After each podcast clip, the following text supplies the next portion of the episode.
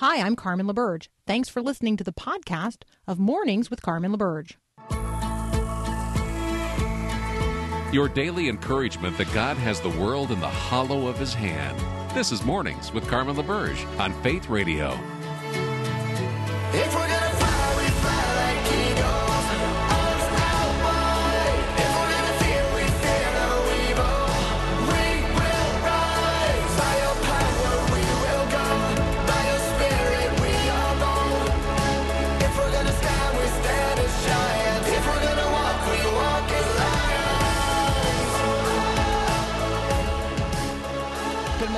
Is the 22nd of February, 2022. So the date is 22222. Paul and I are going to, Paul, who is the producer of this program, he is going to make much of that in the music today. So that is your Okay, a little bit of in it. advance. You know, just Yeah. a little. Texas two step. I don't know. Oh, I haven't thought about that one. All right. Well, I give you got time to work on that now. Okay, I'll work on it. Yeah. So, good morning. I'm Carmen LaBerge. You're listening to Mornings with Carmen. This is Faith Radio. Sober headlines uh, today out of Ukraine. Russian President Vladimir Putin ordered Russian troops across the border. I am framing it uh, this way the Russian military has crossed the border into the sovereign nation of Ukraine. You're going to hear that um, or read that today in a variety of ways.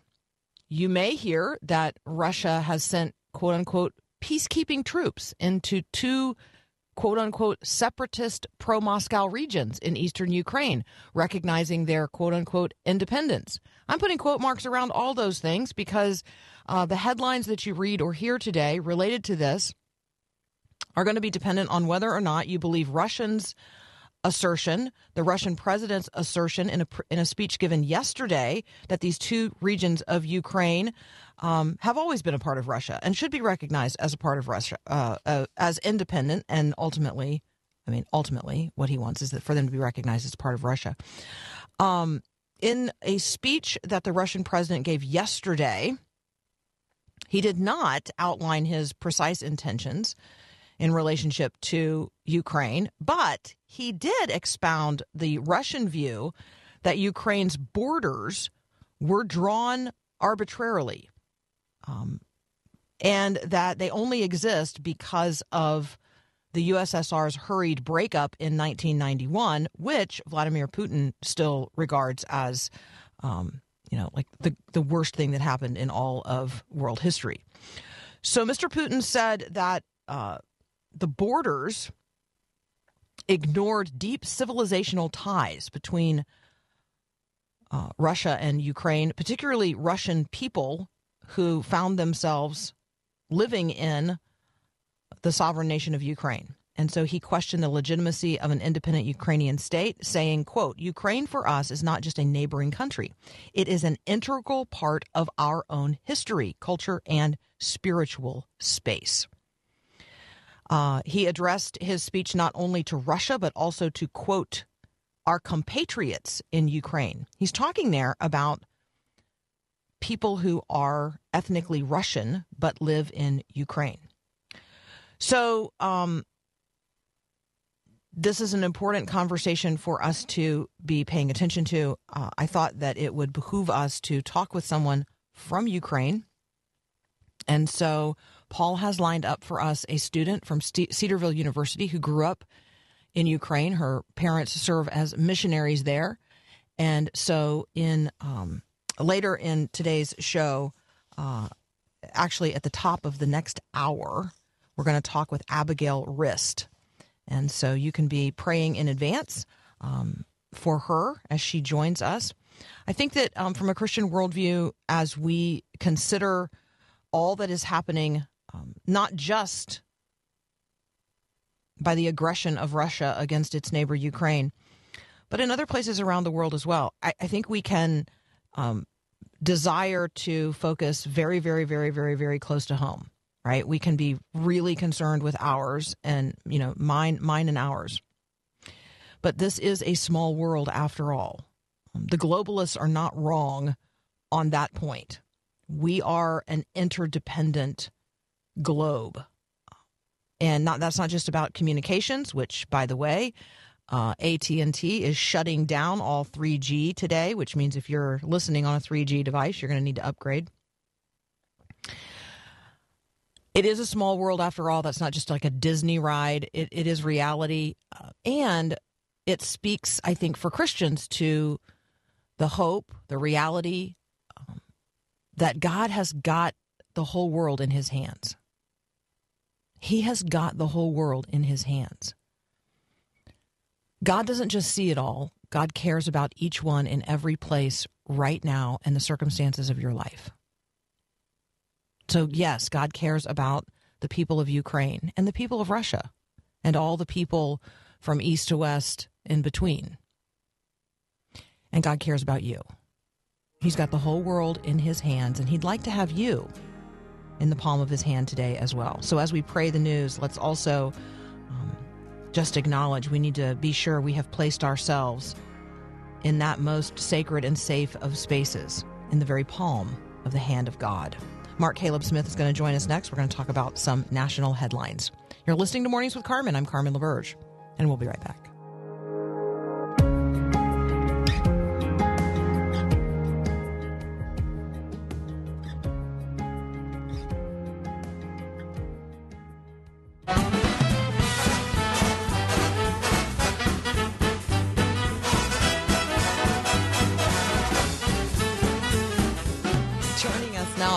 Dr. Mark Caleb Smith from Cedarville University.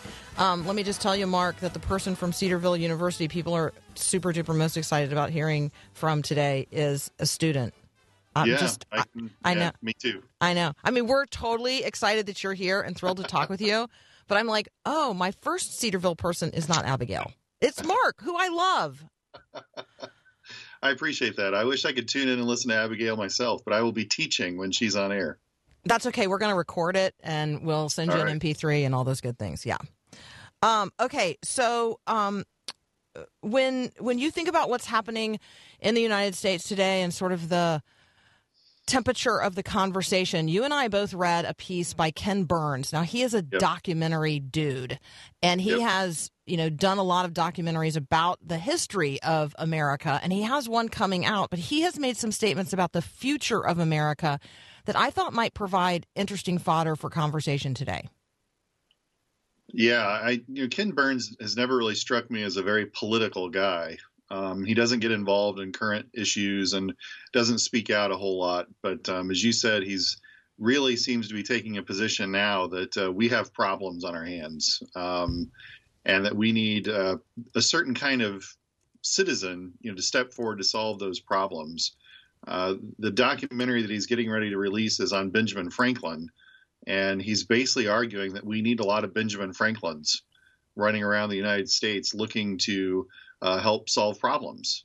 Um, and it's it's an interesting it's an interesting perspective. I mean, uh, you read it. I'm curious what you think about it as well, because uh, it, I think he's right that we need a certain kind of person. I just don't know how many of those people actually exist.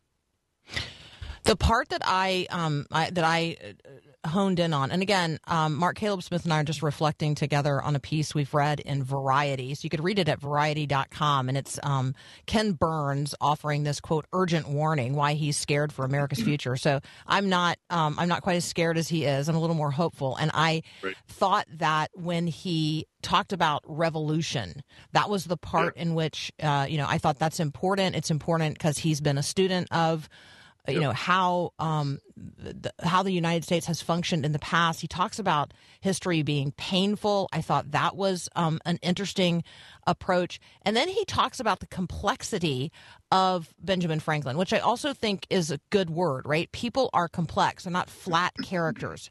That I think is helpful. The part um, that I and I'm trying to find the exact quote, but it's uh, the part that I really liked was that he talks about there being all these individuals who have all Right, these right. individual, you know, like ex- areas of expertise and things that they're really good at.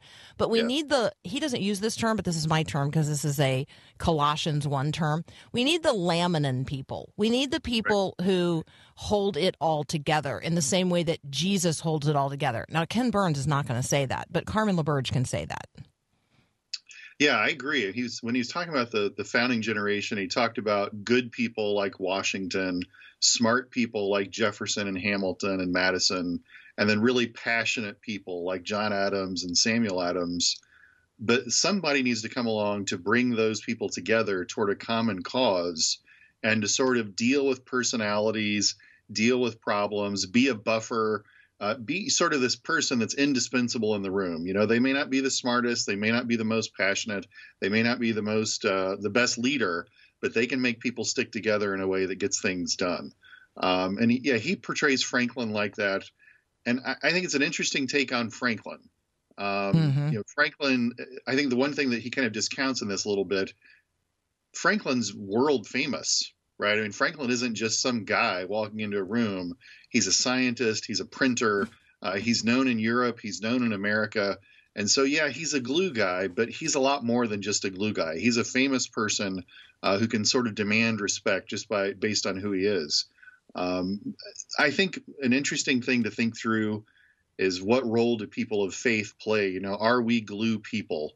Are we the kinds of people that bring people together to get things done, are we part of the division? Um, and I, I think in his mind, he's looking for people of unity. You know, people who can um, cast a common vision and can build bridges to people who may disagree. I, I think ideally, like you said, ideally we should be, we should function that way as believers. That's what we're called to to be. But you know, I worry we're just we've sort of been folded into the culture war. We're picking sides.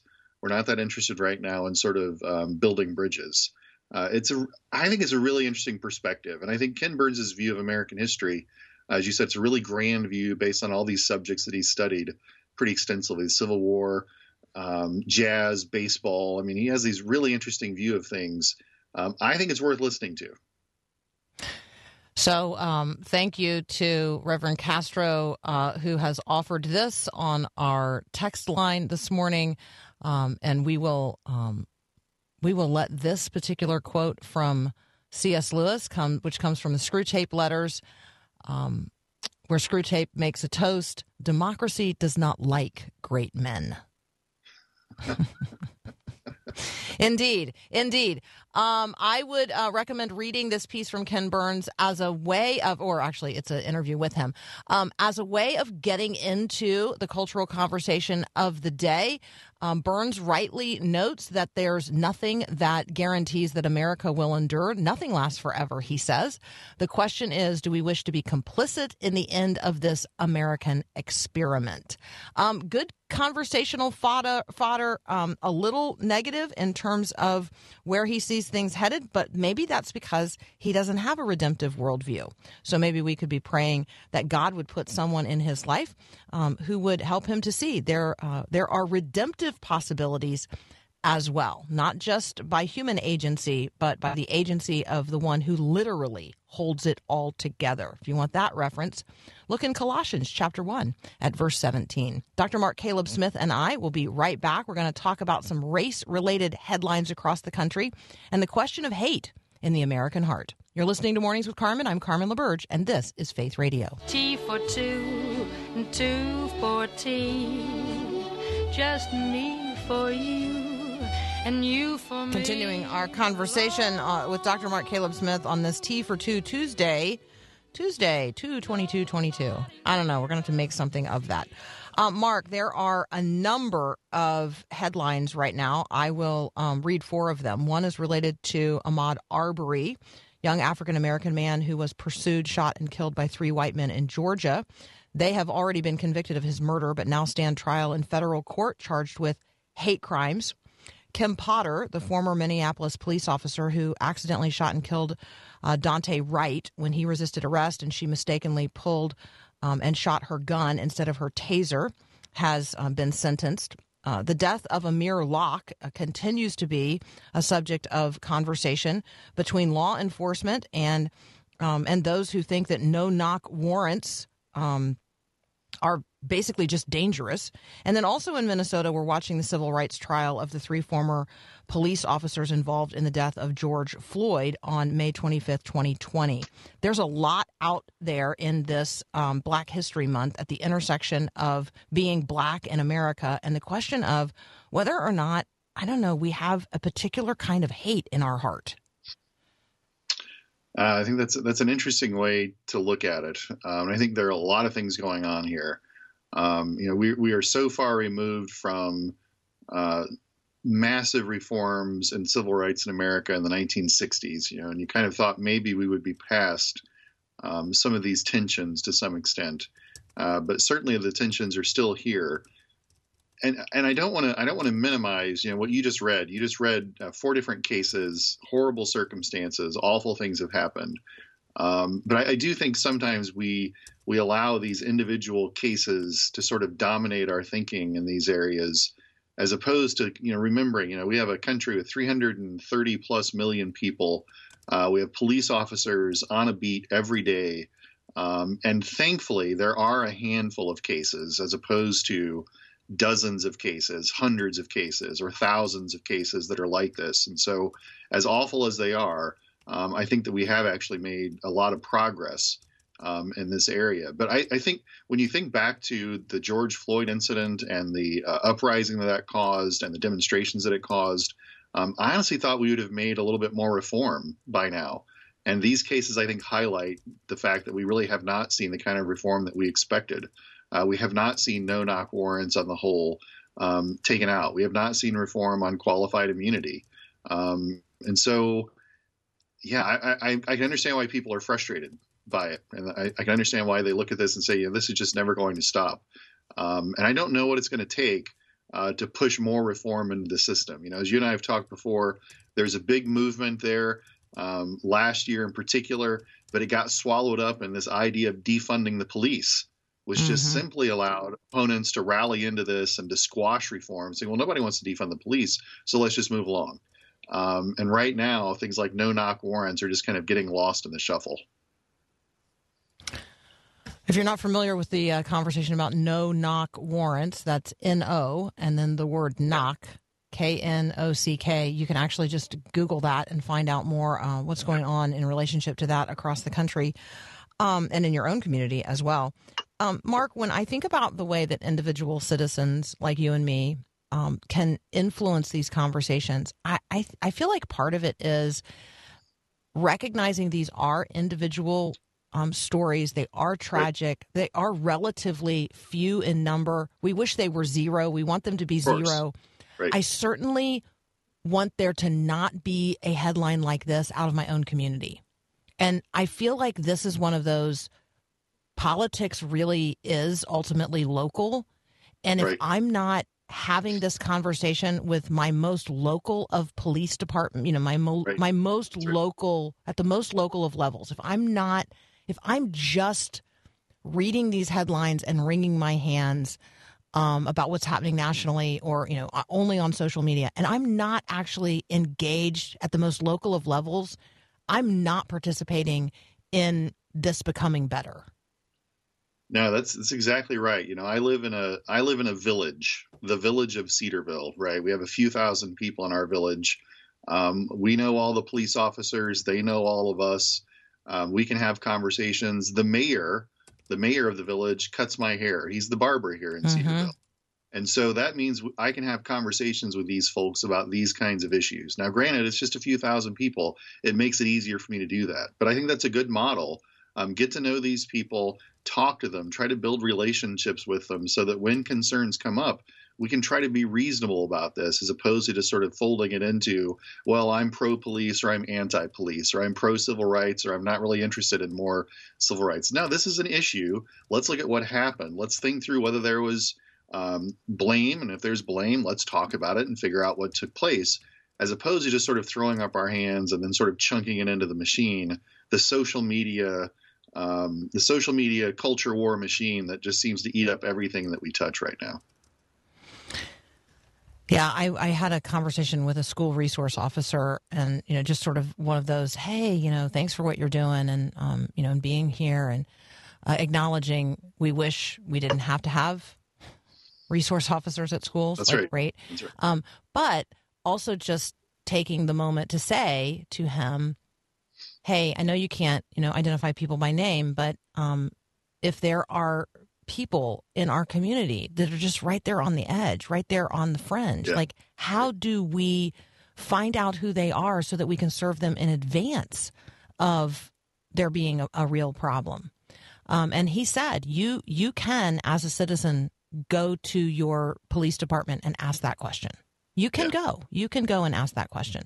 And so I appreciate that. Like I appreciate that the, the police do know. They know who in our community um, tends to go off their meds and has real problems engaging with society. And you know maybe that's a place where uh, we as Christians could more effectively engage if we just cared more and created a little more margin in our lives to create the space to go actually engage. I think that's a good way to put it, Carmen. And when you say it, that's sort of really what the church ought to be, right? I mean, the church is about discipling um, and equipping the saints, but at a horizontal level, the church is about reaching out and loving neighbors. And loving neighbor can sometimes be difficult and uncomfortable, especially when you're dealing with people in this kind of situation. Uh, but if you ever needed love, it's it's at that moment. And I'm Yeah. not sure we all, always think in those terms. That's exactly right. Um, as always, thank you so much uh, for being here today. Blessings on you in your little village. Um, we speak a blessing onto each and every person listening right now in whatever little village you're in across the country or around the world. Uh, completely random. Today is Tuesday, 2 22 22. Lori texting in at 877 933 2484 has some suggestions. Two tickets to paradise. Two hearts beat as one. You know, what are you thinking about on this Tuesday, 2 22 22? You're listening to Mornings with Carmen. We'll be right back. Elementary, my dear, two times two is four. Elementary, my dear, two times three is six. Elementary. All right. I love that. Schoolhouse, little schoolhouse rock. Uh, here's what I was inspired to do on this 2 22 22. I looked up some 2 2 22 because there are no 222, by the way. Uh, I looked up some 2 2 22 verses in the Bible. So here's what I got for you. Second Samuel 2 2 and Second Samuel two twenty two. Now I'm going to read them in context because, you know, you just you just carve one little verse out and sometimes well in this case they would be good Second samuel 2 2 all by itself says the lord is my rock and my fortress and my deliverer so that's awesome. But i'm going to read it in context verses 1 to 3 so this is Second samuel 2 1 to 3 but you know 2 2 2 not 22, which we'll get to in just a second. David spoke to the Lord the words of this song on the day when the Lord delivered him from the hand of all of his enemies and from the hand of Saul. He said, The Lord is my rock and my fortress and my deliverer, my God, my rock in whom I take refuge, my shield and the horn of my salvation, my stronghold and my refuge, my Savior. You save me from violence. I call upon the Lord, who is worthy to be praised, and I am saved from my enemies. So that is 2 Samuel chapter 2, the opening verses. And then, because it's 2 22 22, we're going to scroll down to 2 Samuel 2 22 and read this For I have kept the ways of the Lord and not wickedly departed from my God, which read in context requires us reading verse 21. So, 2 Samuel 2 21 and 22. The Lord dealt with me according to my righteousness, according to the cleanness of my hands, he rewarded me. For I have kept the ways of the Lord and have not wickedly departed from my God. So, have a little fun today with the 222 22. Um, you know, do a little two for, I don't know. I, I don't know what you're going to do with your 222 22, but let's uh, let's see what we can do um, with it redemptively.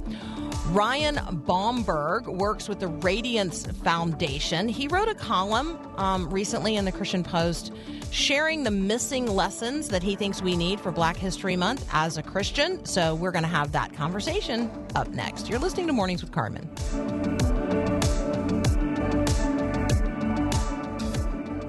Cause I'm just a nobody Trying to tell everybody All about somebody Well, each one of us, um, we see the world, we experience the world through our own lived experience, through those um, realities that we inhabit that you know not everybody else inhabits. So, you know, you you were born the way you were born uh, in the circumstances in which you were born to the family to whom you were born, and you may or may not have been raised by that same um, family.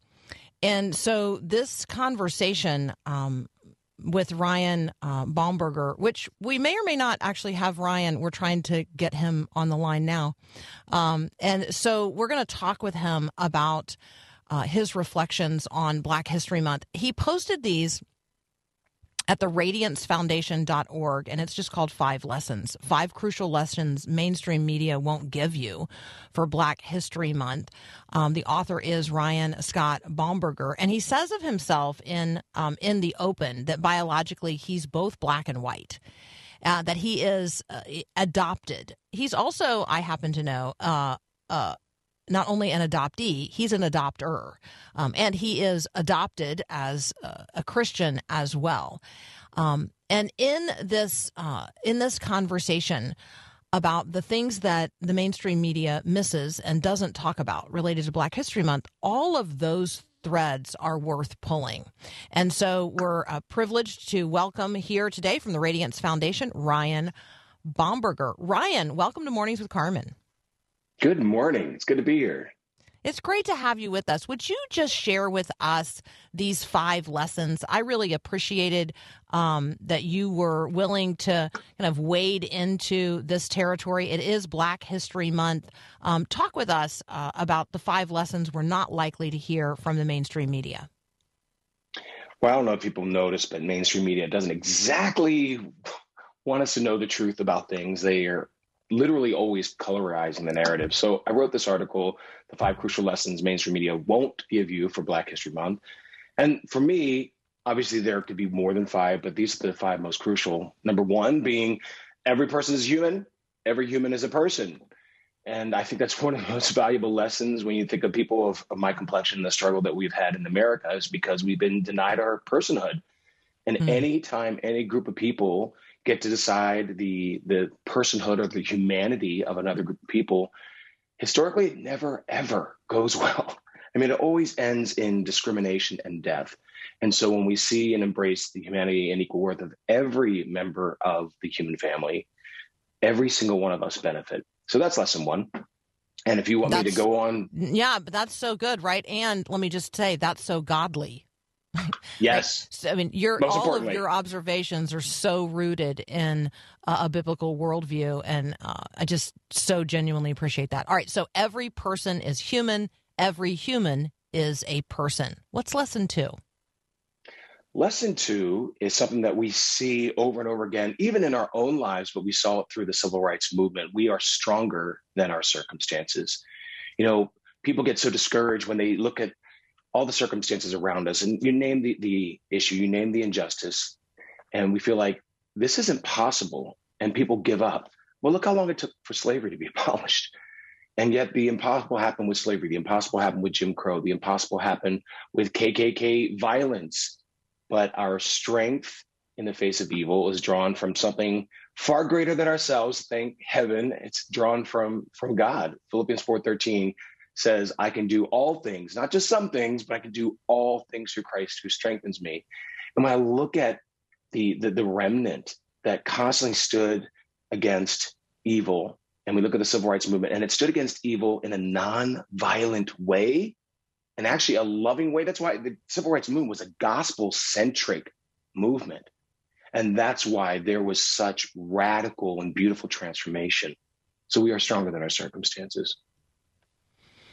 Such a good reminder today, um, particularly you know for those of us who we cover the headline news. We're seeking to bring the mind of Christ to bear on the matters of the day, and sometimes that can feel um, really fatiguing. Right there can there can be a lot of headlines that point in, point toward the darkness, and this is a really helpful reminder that we're people of light, um, that light prevails and actually shines most brightly in the darkness, and the darkness will not overcome it. I think that this um, this reminder that we're stronger than our circumstances. It's a um, it's a good reminder in Black History Month, but it's just a good reminder um, for the days in which we all live all the time. That's so good. All right, we are talking with uh, with with Ryan Bomberger.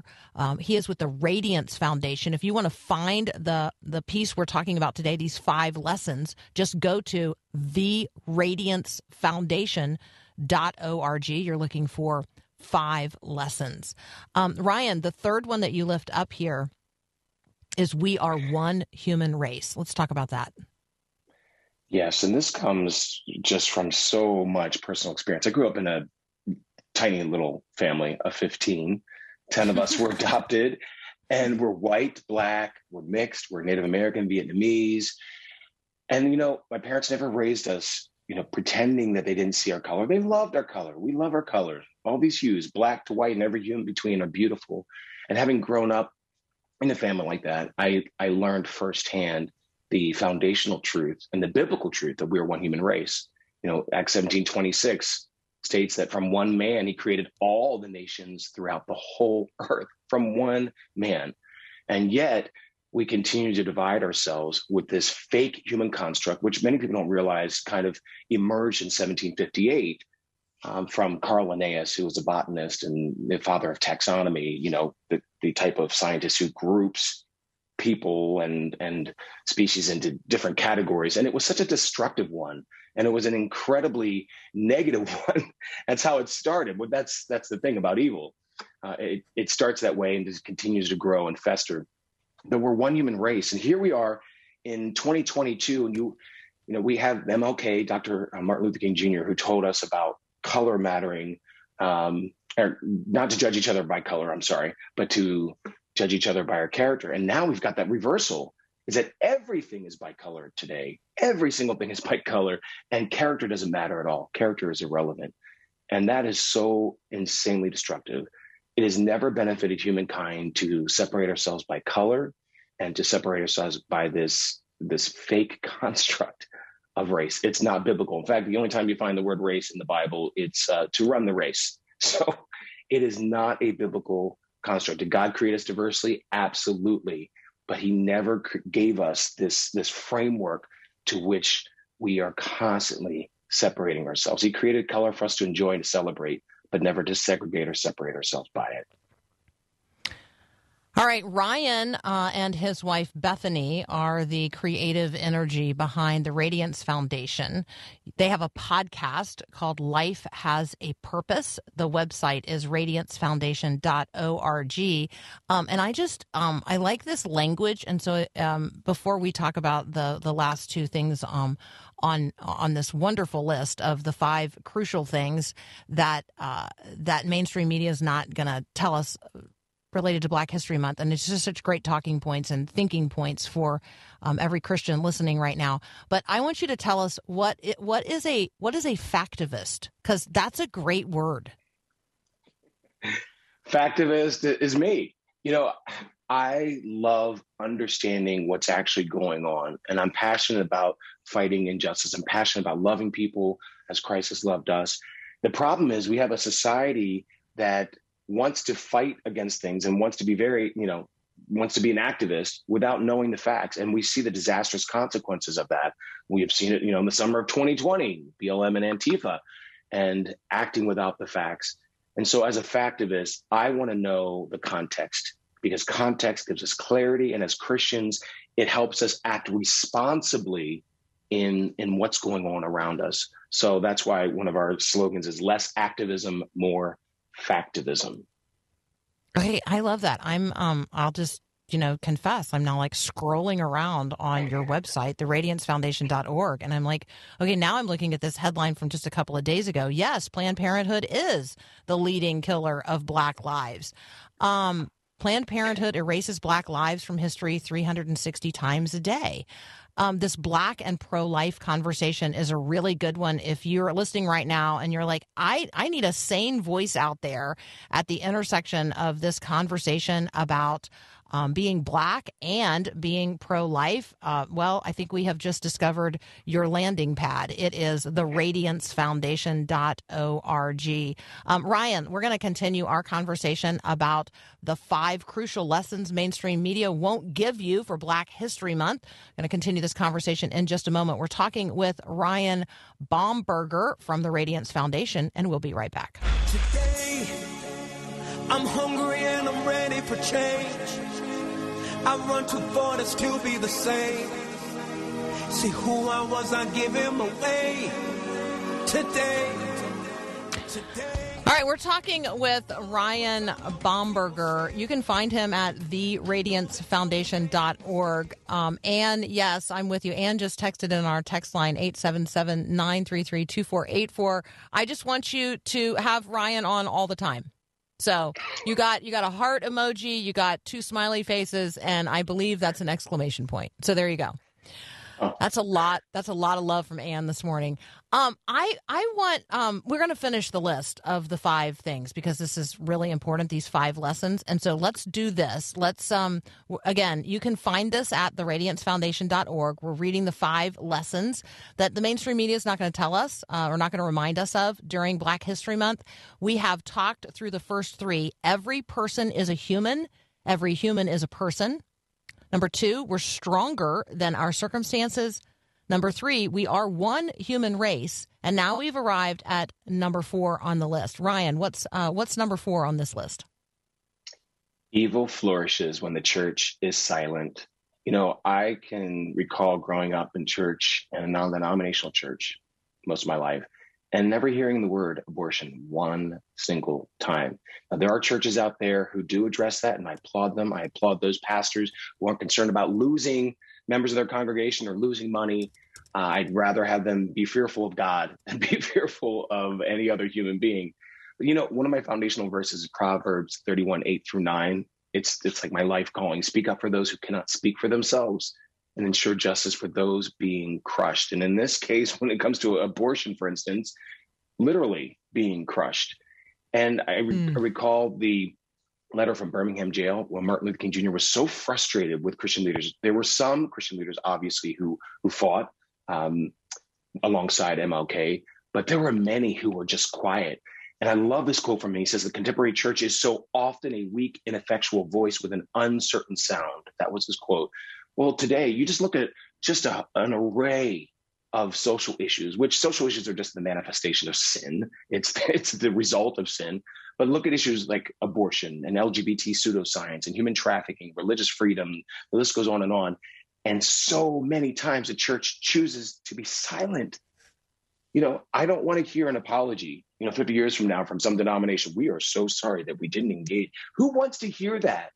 Get Mhm. involved now.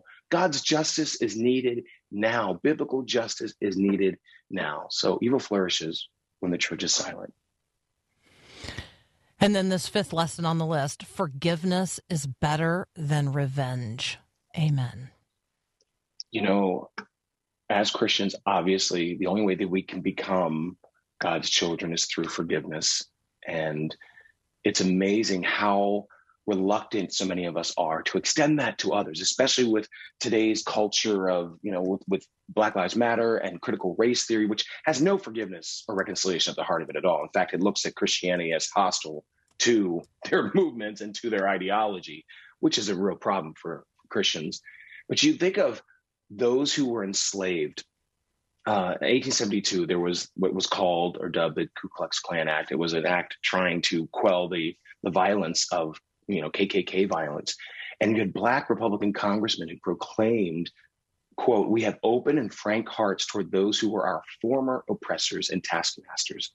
We foster no enmity now, and we desire to foster none for their acts in the past to us, nor to the government we love so well." End quote oh my goodness, this is not what you're hearing from so much of the, you know, the evangelists of perpetual victimhood today.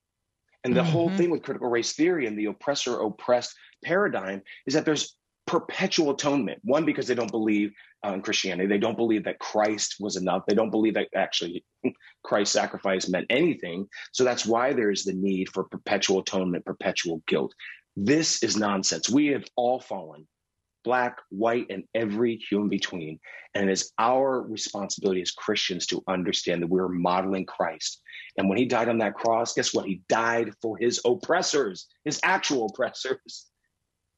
He had, you know, Okay, we- where words, have you been "Father, my whole them." life? Like Oh. seriously, where have you been hiding, or I have just not been paying attention? Because you are. Uh, You're speaking the truth. You're doing so in a way that is authentic and winsome and honest to God, which is, you know, the the truth I want to be hearing. Um, so I need to know, like, where are you and Bethany, and and where and and at some point we have to have the conversation about your parents because I feel like adopting 15 children is completely crazy. Like I, but like, but also so amazing and wonderful. So let's start with like, like physically, where in the world are you? We are based in Northern Virginia, about an hour west of DC, and we began Right. the Radiance Foundation uh, 2009. So this is our 13th year the Radiance Awesome. Foundation, and we've been all over the country. We do live keynote events at colleges, Harvard, Princeton, University of Notre Dame. We raise millions for pregnancy centers. Uh, the list goes on and on. We speak at schools. Sometimes we're loved, sometimes we're not loved, but we Mhm. keep speaking the truth because our heart is to illuminate that every human life has God given purpose. Okay, and then you have these parents who adopted. How did are all fifteen of you and your siblings adopted? Well, there are 15 in our family. There are 13 kids, so they had three homemade, and then they um, they I like adopted 10 of us. It's a nice way of I of was saying the it. first one. Yeah, I was the first one adopted, and every year there was like a you know a new flavor added to the family. But that I mean, they know, thought if growing this up, kid is so good, let's let's go get us some more. if they had waited till I was a teenager, we'd probably be like a family of six. But no, they they just loved, and that love, people you know, people ask, well, what inspired them to adopt? And I would say it was love and brokenness. My mom was, you know, abandoned temporarily by her parents as they were separating. Her father was an alcoholic, and she was placed in a children's home, and that's where she got the heart for adoption. And we were all Mm. loved like crazy, and that's why. I am who I am. My father, the most amazing man that I've ever known, Henry Bomberger. My mom, Andrea Bomberger, the most amazing mother I, you know, I could ever have asked for. They loved all of us because they didn't see um, how we came to be. In fact, I was conceived in rape, but I was adopted in love. They didn't. They Mm. didn't focus on how I came to be. They focused on who God meant for me to be. Okay, And now I'm an adoptive I- father with four kiddos. so I know, and I so love that. And in honor of your beloved dad, on the anniversary of his passing, you launched the Henry and Andrea Bomberger Adopted and Loved Fund that I'm just now reading about. So, um, will you come back because we're out of time today? But I, there are now so many things I want to talk with you about. Would you be willing to come back and talk with us again? would love to. Absolutely. Okay, you're just precious. Can I pray for you and Bethany and the Radiance Foundation? Yes, please. Father, thank you so much for my brother Ryan. Um, thank you for this precious opportunity today to meet one another. Um, thank you for the gift of this technology. Thank you um, for the light of salvation. Thank you for loving us. Thank you for conceiving of us in your heart of hearts. Thank you that Ryan is so fearfully and wonderfully made. Um, and thank you, Father, for the way in which you have filled him with your Holy Spirit and are using him and using Bethany to advance your kingdom purposes in this generation. Give them um, an ever wider, uh, ever wider platform um, to share your love with so many others. Thank you for his mom and dad, Henry and Andrea. Um, bless this new effort um, to draw together resources to fund others to build families through adoption. Thank you for that vision um, as well. So, uh, Father, thank you, thank you, thank you, thank you, thank you. Send us forth today um, into the good works that you've prepared in advance for us to do. In Jesus' name, amen. Amen. Ryan, what an absolute joy. You guys can find Ryan at theradiancefoundation.org. He's on all the socials as well. You're listening to Mornings with Carmen. I'm Carmen LaBerge. This is Faith Radio.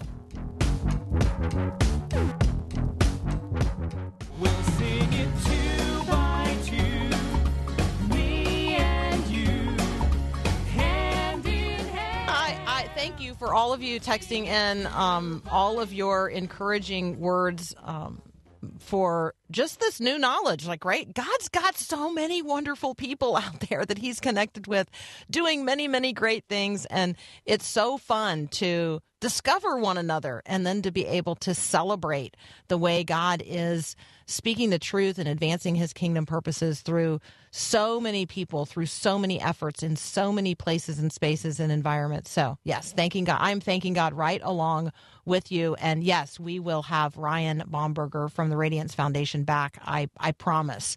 Um, so, we have another hour of Mornings with Carmen up next. And in the next hour, we're going to lead off with a conversation with Abigail Rist. Abigail grew up in Ukraine. Her parents are missionaries there. She is now a junior at Cedarville University, and she's going to join us at the top of the next hour to share her perspective on what is now war in Ukraine uh, following the incursion across that nation's sovereign border by the Russian army yesterday.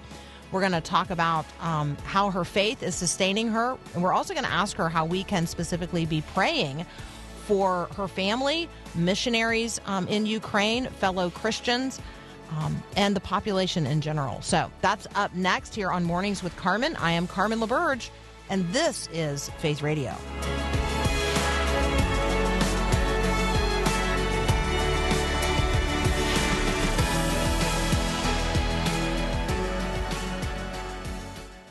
Thanks for listening to this podcast of Mornings with Carmen LaBerge from Faith Radio.